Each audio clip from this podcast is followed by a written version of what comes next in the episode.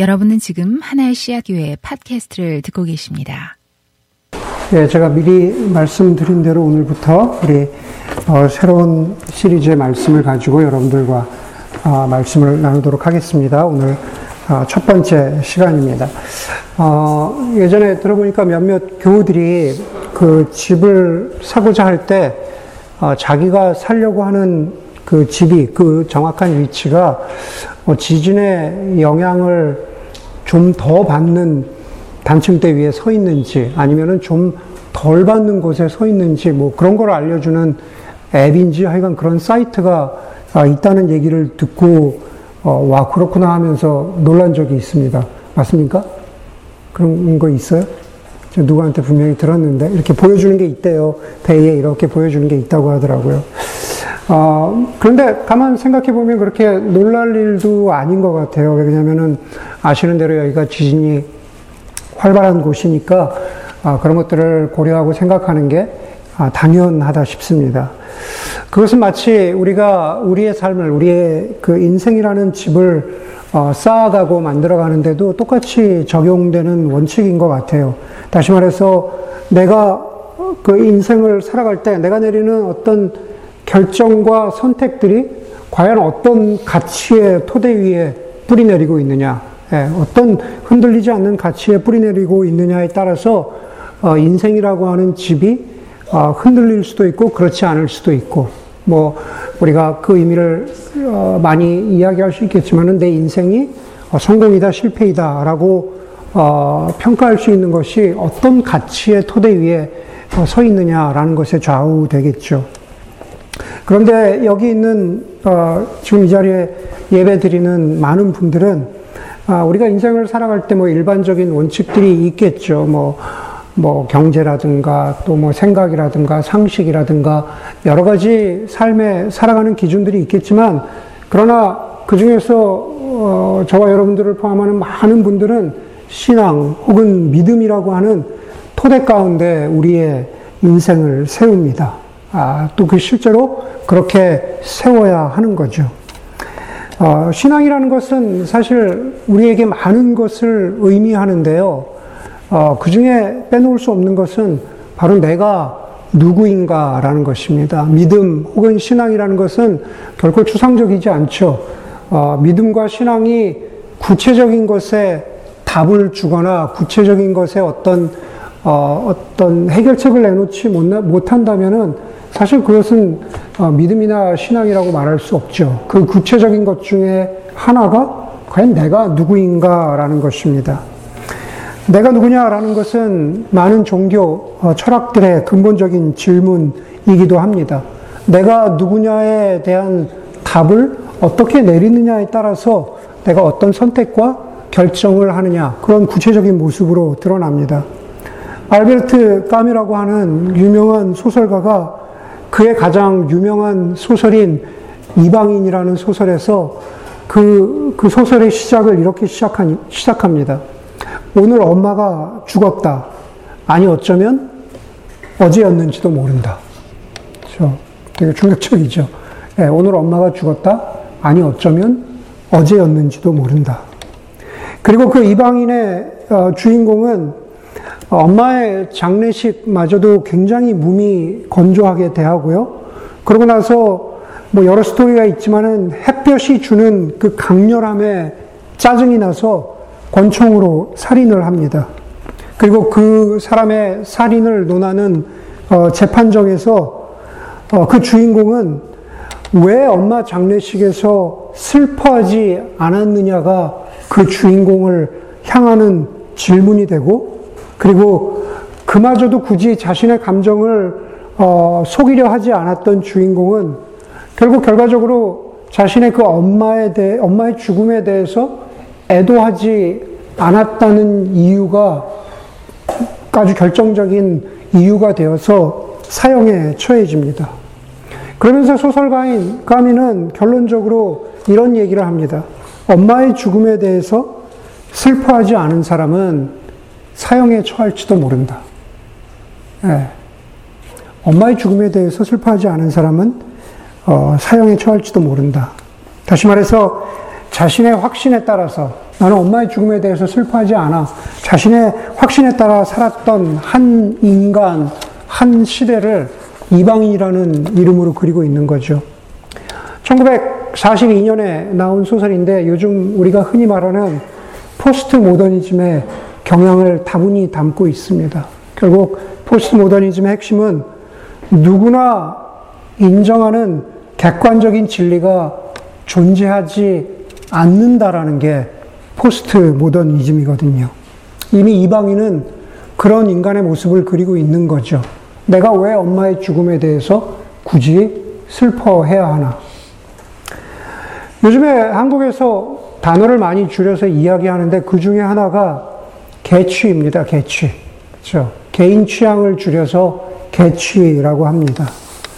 다시 말해서 사회나 기존의 가치관이 요구하는 것이 아닌 다른 형태의 삶이 가능하다는 것을 보여주는 대표적인 단어가 개인 취향이죠.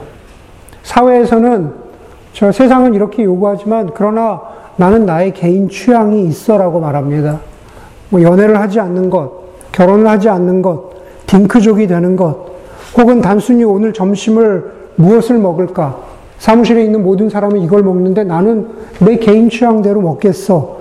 라고 하는 그러한 개인적인 수준의 어떤 개인적인 선택과 결정을 넘어서서 자아와 개인의 선택이 너무너무 중요한 시대가 되었습니다. 여러분, 우리가 한국말에 대부분 그렇잖아요. 한국말을 자기의 모국어로 사용하는 사람들이, 어, 우리 학교, 그죠? 어, 우리 엄마, 어, 우리 집이야. 이런 식으로 표현하잖아요. 그렇죠? 그런데, 우리 자라는 말은 없어요. 그렇죠? 우리 자라는 말은 없습니다. 나의 자아만이 있을 따름이라는 거죠. 지난 이번 시리즈를 제가 준비하면서요, 지난 2년의 설교들을 아, 쭉그 돌아보면서 그것을 반영했는데, 그 2년의, 뭐 짧게는 2년의 설교들을 돌아보니까 그때 시리즈들이 팬데믹 시대 속의 영성, 또 Going Deeper, 사무엘상 강해, 그리고 예수님과 함께하는 삶, 특별히 지난 2년 중에서 그 시리즈들이 영적인 성숙을 강조하는 어, 설교 주제들이었습니다. 그러면서 뭐 렉티오 디비나나 말씀 묵상 등을 통해서 여러분 영성으로 영, 영적으로 우리가 성숙해 가야 하는데 그런 때 우리가 이런 영성 훈련들이 필요합니다라고 말씀을 드렸습니다. 영적으로 성숙해 가는 것 혹은 영성 개발은요 굳이 말하자면 미래를 지향합니다. 지금보다 더 나은 모습으로 성숙해 가자라는 거잖아요. 그렇기 때문에 미래를 지향합니다. 다시 말해서 되어져 가야 하는 나, 이렇게 되어져야 할 모습에 대해서 강조하는 거죠. 그런데 가만히 보니까는 지금 우리의 현재, 그리고 지금 현재의 나를 만든 과거를 다루어야 할 필요를 다시 한번 느끼게 된 것이 이번 시리즈를 시작하게 된 계기입니다.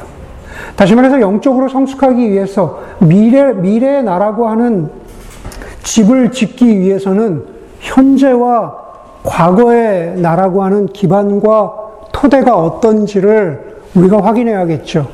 내가, 내가 집을 지으려고 하는 그 기반과 토대가 어, 건강하지 못하고 흔들린다면 결코 그 위에 건강한 집을 세울 수 없기 때문입니다.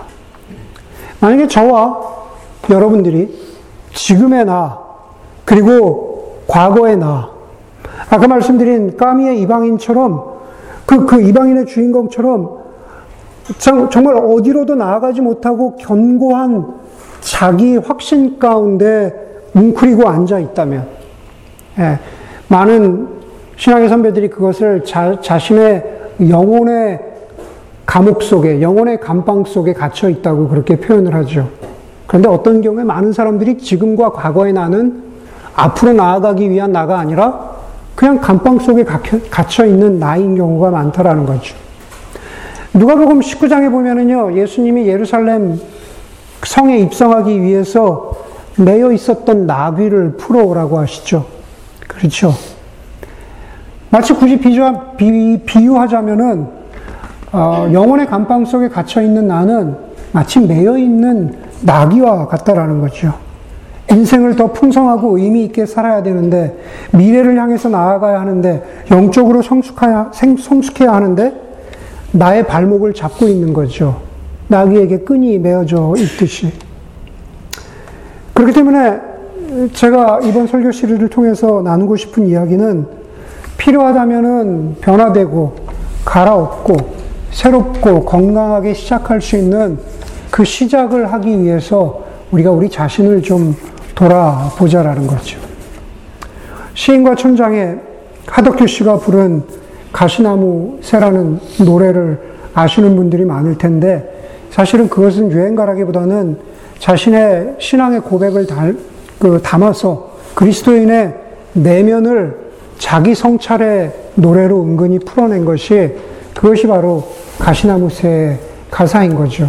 제가 설교문에 실어놨는데 다 이야기하지 않겠지만 여러분들 한번 찾아보고 한번 유튜브에서도 한번 들어보실 수 있기를 바래요. 내 속에 내가 너무 많, 너무도 많아 당신의 쉴 곳이 없네. 음, 내 속에 메마른 가지들이 서로 부대끼면서 울어대고 그리고 어, 슬프고도 외롭기 때문에 내 속에 과거의 내가 너무도 많아서 당신의 쉴 곳이 없네. 하나님조차도 내 내면 안에 자리 잡을 수 있는 여유가 없다라는 겁니다. 그런 공간이 없다라는 거죠. 예, 어떤 새도 우리 안에 어, 둥지를 틀거나 어, 내려앉을 수 없어요. 우리 안에 가치가 너무 많기 때문에 그런 이야기를 하고 있는 거죠. 여러분 건강한 그리스도인의 자아상이란 과연 무엇일까? 그렇죠? 여러분 보통 이야기할 때요 건강한 자아상이라는 거는요 이상적인 자아 우리가 이야기하는 아이디얼한 이상적인 자아와 perceived self 인지된 자아 사이의 간격이 좁은 사람이 건강한 자아를 가진 사람이라고 말해요. 예, 되어지고 싶은 모습이 있잖아요. 그죠? 그게 이상적인 자아의 모습이죠.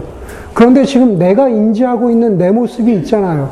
가시나무, 가시나무의 그 가사처럼 그냥 나도 만족스럽지 않은 내 모습이 있잖아요. 그 사이의 간격이 좁은 사람이, 멀지 않은 사람이 건강하다라는 거죠. 가령 미움받을 용기를 쓴 아들러라는 심리학자가 이야기한 것처럼 어떤 상황에서도 떳떳하고 당당하며 남의 눈치를 보지 않는 자아가 이상적인 자아라면 인지된 자아는 자꾸 주변의 평가나 눈길이나 체면이나 자존심에 끌려 살아가는 내 모습이 내 현재의 인지된 자아인 거죠. 그렇죠? 우리가 노력하는 것은 그, 그 사이를 줄이는 것이라는 이야기입니다. 그게 바로 건강한 자아라는 겁니다. 여러분이 여러분 스스로 생각할 때 건강한, 어, 뭐, 이상적인 자아의 모습은 과연 무엇일까? 그리고 나는 내가 생각한 이상적인 자아의 모습을 그려놓고 여전히 거기에 부족하지만 내가 건강해지기 위해서 내가 이렇게 살아야겠다라고 그러한 것들을 가령 예를 들면 New Year Resolution으로 가져본 적이 있으십니까? 저 같은 경우는요, 뭐, 뭐 우리가 애니어그램도 하고 MBTI도 하고 이런 거 하지만은 저는 제가 이렇게 저를 제 자신을 보니까는 저는 개인적으로는 제가 no, 아니요, no라고 말할 수 있는 그러한 용기를 실천할 수 있는 자. 네. 그것이 바로 제 지난 어, 몇 년간에 내가 건강한 자아가 되기 위해서 지난 4, 5년간에 네, 나에게 주신 태스크라는 생각이 들어서 그것을 열심히 어, 애썼던 적이 있습니다. 여러분 어떠세요? 긍정적이건 부정적이건 간에 스스로 인지한 여러분들의 모습, perceived self는 과연 뭐냐라는 거죠. 이상적인 자아를 이야기하는 많은 이론과 상상력이 있겠지만은 오늘 저희는 성경에서 말하는 이상적인 자아, 건강한 자아의 모습에 대해서 나누려고 하는 거죠. 성경은 인간이 하나님의 형상대로 창조되었다고 해요. 그것은 무슨 얘기냐면 인간이 하나님과 연결되었다는 뜻이죠. 다시 말해서 인간의 건강한 자아, 이상적인 자아는 하나님을 빼놓고는 이야기할 수 없다라는 겁니다. 그리고 우리의 이상적인 자아는 우리를 만드신 하나님의 의도와 계획을 우리의 자아 속에 반영하려고 노력할 때 그것이 건강한 자아의 모습이죠. 그렇게 나아가야 이상적인 자아로 나아갈 수 있다라는 겁니다. 여러분 그것을 보여주는 게 그림 언어죠. 성경은 하나님을 토기장이라고 부르고 우리를 진흙이라고 부릅니다. 성경은 창세기의 첫 번째 사람의 이름을 아담이라고 부르죠. 아담은 첫 번째 사람, 뭐 구체적으로 얘기하면 첫 번째 남자의, 남자의 이름이기도 하지만은 그것보다 우리 인간과 관련해서 훨씬 더 중요한 거는요, 아담은 아담아라고 하는 흙에서 나온 그, 그 뜻이거든요. 그래서 모든 사람은 아담입니다. 여기도 아담이고, 여기도 아담이고, 여기도 아담이라는 거예요. 그게 바로 히브리어 아담아의 뜻입니다. 영어에서 인간을 표현하는 human도 라틴어의 흙이라고, 어, 흙, 흙을 뜻하는 그 humus라는 단어에서 나왔대요. 흙, humus, human. 다시 말해서 우리의 모습은 하나님의 의도와 계획을 담고 있는데 하나님의 의도와 계획은 경쟁하고 싸우고 그리고 신에게 복종하는 그런 모습으로 만드신 것이 아니죠. 하나님이 아담을 만드신 그 목적은 하나님 보시기에 좋게 만드신 거죠. 그렇기 때문에 우리가 하나님의 계획 속에 살아갈 때 우리의 이상적인 자아는 가장 아름답고 완전할 수 있다라는 거죠. 그것 중에 하나가 아담과 아담의 관계. 그렇죠? 다른 말로 하면 사람과 사람의 관계. 사람 아담과 하와의 관계인 거죠. 여러분, 타락 이전에 아담과 하와의 관계가 어땠습니까? 두 사람이 벌거벗었으나 어떻다고요? 부끄러움이 없었다 그랬잖아요. 두 사람이 벌거벗었지만 부끄러움이 없었어요. 거기에는 자기 비하나 수치나 교만이 없었다는 거죠. 여러분, 지금 세상은 어떻습니까? 지금은 그 사람의 얼굴이나 그 사람의 몸매나 나온 학교나 다니고 있는 직장이나 연봉이나 다가 다녀온 휴가지나 이런 것들로 평가하는 것이 21세기입니다. 바로 그런 것들 때문에 수치스럽게 여기기도 하고 낮은 자존감으로 빠져들기도 하고 반대로 근거 없는 자랑과 교만을 갖기도 합니다. 사람들과 그들의 자아는 우리가 맺는 관계, 어떤 무슨 관계라 그랬죠? 우리가 맺는 모든 관계가 아담과 아담의 관계예요. 그렇죠? 그런데 그 아담과 아담의 관계는 벗었으나 부끄러워하는 그런 관계가 아니라 어떻게 해서라도 내가 가진 것으로 인정받으려고 몸부림치는 그런 관계입니다. 내가 내세울 것이 없으면, 다시 말해서 내 있는 모습 그대로 인정받지 못하면 누구를 통해서 인정받으려 그래요? 예, 손자, 손녀를 통해서도 인정받으려 그러잖아요. 자식도 모자라서 손자, 손녀를 통해서 인정받으려 그러잖아요. 요즘에 한국 할아버지, 할머니들 그런 데잖아요. 손주 자랑하려면 일단 테이블에다 50불 깔아놓고, 예, 그 자랑하니까 내가, 내가 들어주니까 너는 50불 내놓고 자랑해라. 그런다고 하잖아요. 다시 말해서 당신의 자아의 몸부림을 그렇게 해서라도 인정받고자 하는 자아의 몸부림을 인정해 줄 테니 보상을 해달라고 하는 게 50불을 내놓으라고 하는 또 다른 자아의 요구인 거죠. 그러나 그것은 건강하지 않은 거죠. 바울이 로마서 7장에서 말하는 것처럼 죄가 가장 우선적으로 그리고 끝까지 지독하게 영향력을 미치는 곳은 어디냐? 바로 자아입니다. 우리의 자아예요. 바울이 로마서 7장에서 뭐라 그래요? 내가 원하는 것은 하지, 하지 않고 오히려 원치 않는 것을 내가 한다. 오라 나는 곤고한 사람이로다. 무슨 얘기를 하고 있는 겁니까? 그 사람이 성취한 것, 혹은 그 사람이 추구하고 있는 것, 그 사람의 업적, 그 사람의 무슨 학력을 이야기하는 걸까요? 그런 거 아니에요. 그 사람의 자아, 그 사람의 내면을 이야기하는 거거든요. 예. 죄의 영향력이 그렇게 크다라는 겁니다. 우리 자아를 끝까지 그렇게 둘, 그 붙잡고 있는 것이 그것이 바로 죄의 영향력이라고 로마서 7장은 말하고 있습니다. 여러분, 그 모든 것의 시작이 성경은요, 자기 사랑 때문이라 그래요. 그죠? 우리가 어그러진 자아로 살아가는 것이 자기 사랑 때문이라 그럽니다. 아담과 하와가 하나님 같이 되려고 한 것. 그죠? 그것도 결국은 자기 사랑이거든요. 네, 자기 중심적이 되는 데는요, 자기를 사랑하기 때문에 그래요. 하나님과 나와의 관계에서 하나님과 나와의 관계보다 더 중요한 것이 바로 나인 겁니다. 인간과 인간, 아담과 아담의 관계에 있어서도, 그쵸? 그 관계 자체를 중요시하는 게 아니라 관계의 중심을 나로 두기 때문에, 자기 사랑 때문에, 그것 때문에 관계가 어그러지는 겁니다. 디모데후서 3장 2절에요. 사람들은 자기를 사랑하며 쾌락을 사랑하기를 하나님 사랑하는 것보다 더한다. 그렇게 지적합니다. 사람들은 자기를 사랑한대요. 그리고 쾌락을 사랑하기를 하나님 사랑하는 것보다 더한다. 여러분 여기서 디모데후서에서 사도 바울이 디모데에게 말하는 쾌락은요 무슨 뭐 마약이나 이런 그런 섹스와 같은 그런 감각적인 것을 말하는 것이 아닙니다. 그 중심에는 뭐가 있냐면요 모든 것이 자기를 사랑하기 때문에 자기 사랑으로 비롯된 쾌락을 말하는 거죠.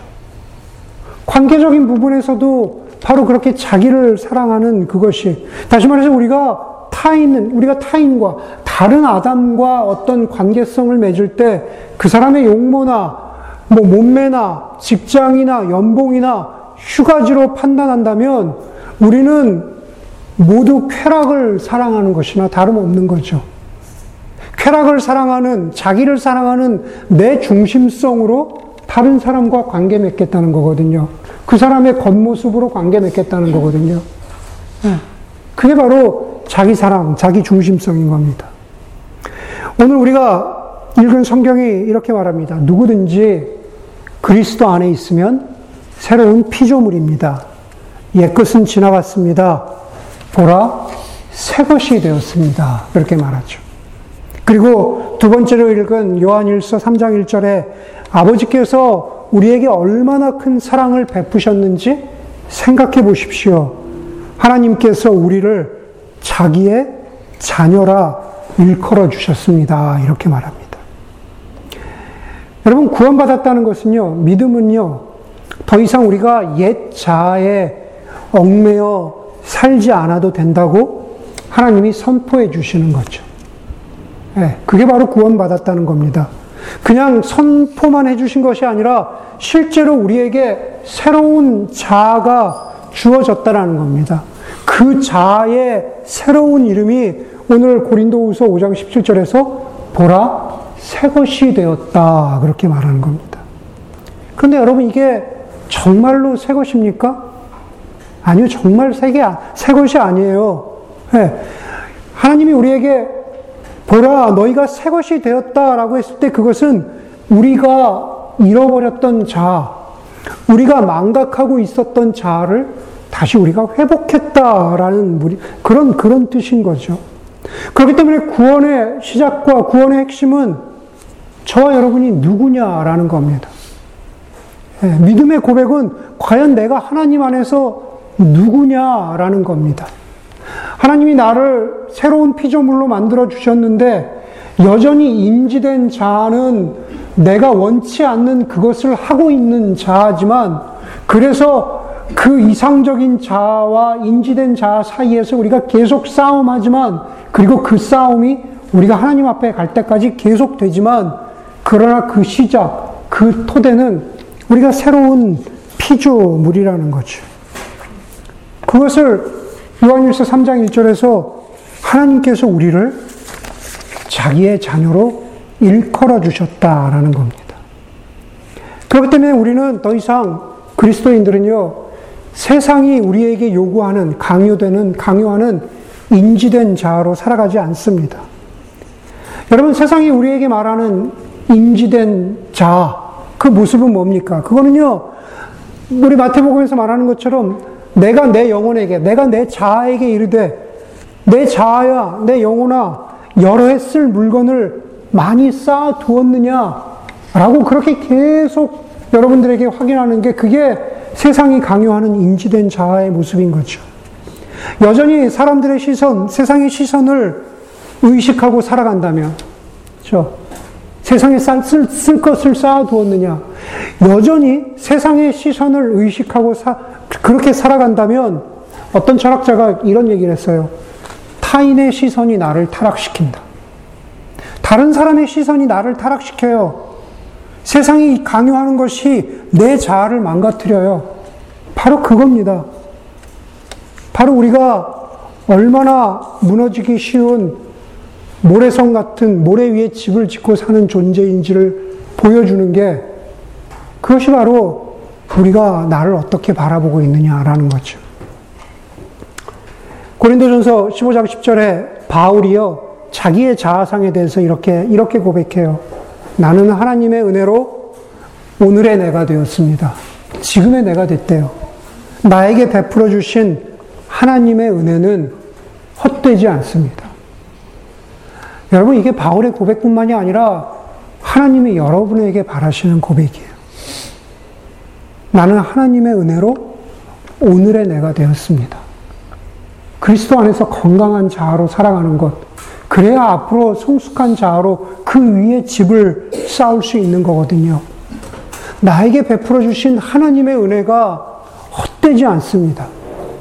하나님의 은혜가 헛되지 않게 하는 것은 여러분 우리가 내가 새로운 피조물 된 바로 그, 그 건강한 영적인 자의식을 가지고 살아가는 거거든요.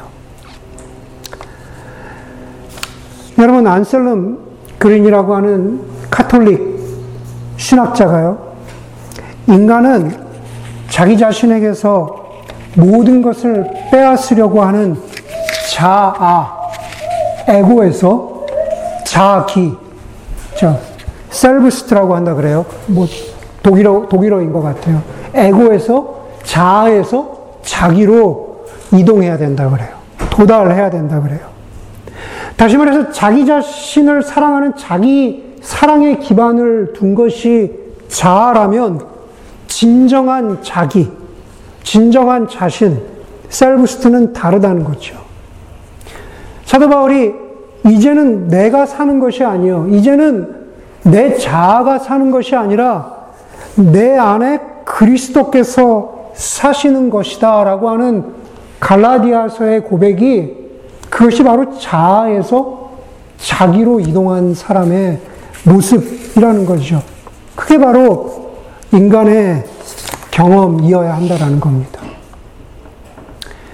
여러분, 여러분 자신, 뭐 저도 마찬가지, 저를 포함해서 우리가 어떤 때는 내 자신이 별 볼 일 없어 보이고 어떠한 일들, 어떠한 말들 때문에 내가 자꾸 위축되고 한 번도 실패해 본 적이 없는데 갑작스러운 실패 때문에 좌절하고 당황스러운 자아, 에고의 모습이 우리에게나, 우리 누구에게나 있습니다.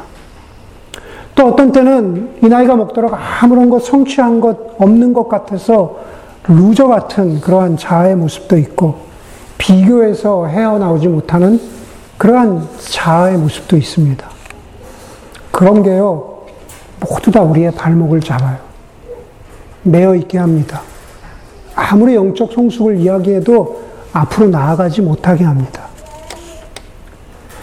오늘 이 시리즈의 첫 번째 설교를 시작하면서 정말로 제가 여러분들, 저와 여러분들에게 바라는 것은 예수 그리스도께서 우리에게 허락하시고 부여하시고 우리를 일컬어 주신 것. 내가 너희를 나의 자녀라 일컫는다. 이전 것은 지나갔다. 보라, 너희는 새 것이 되었다. 새로운 창조물이다. 새로운 자기다. 바로 그 하나님의 은혜가 헛되지 않은 그러한 믿음 속에서 살아갈 수 있기를 간절히 소망합니다.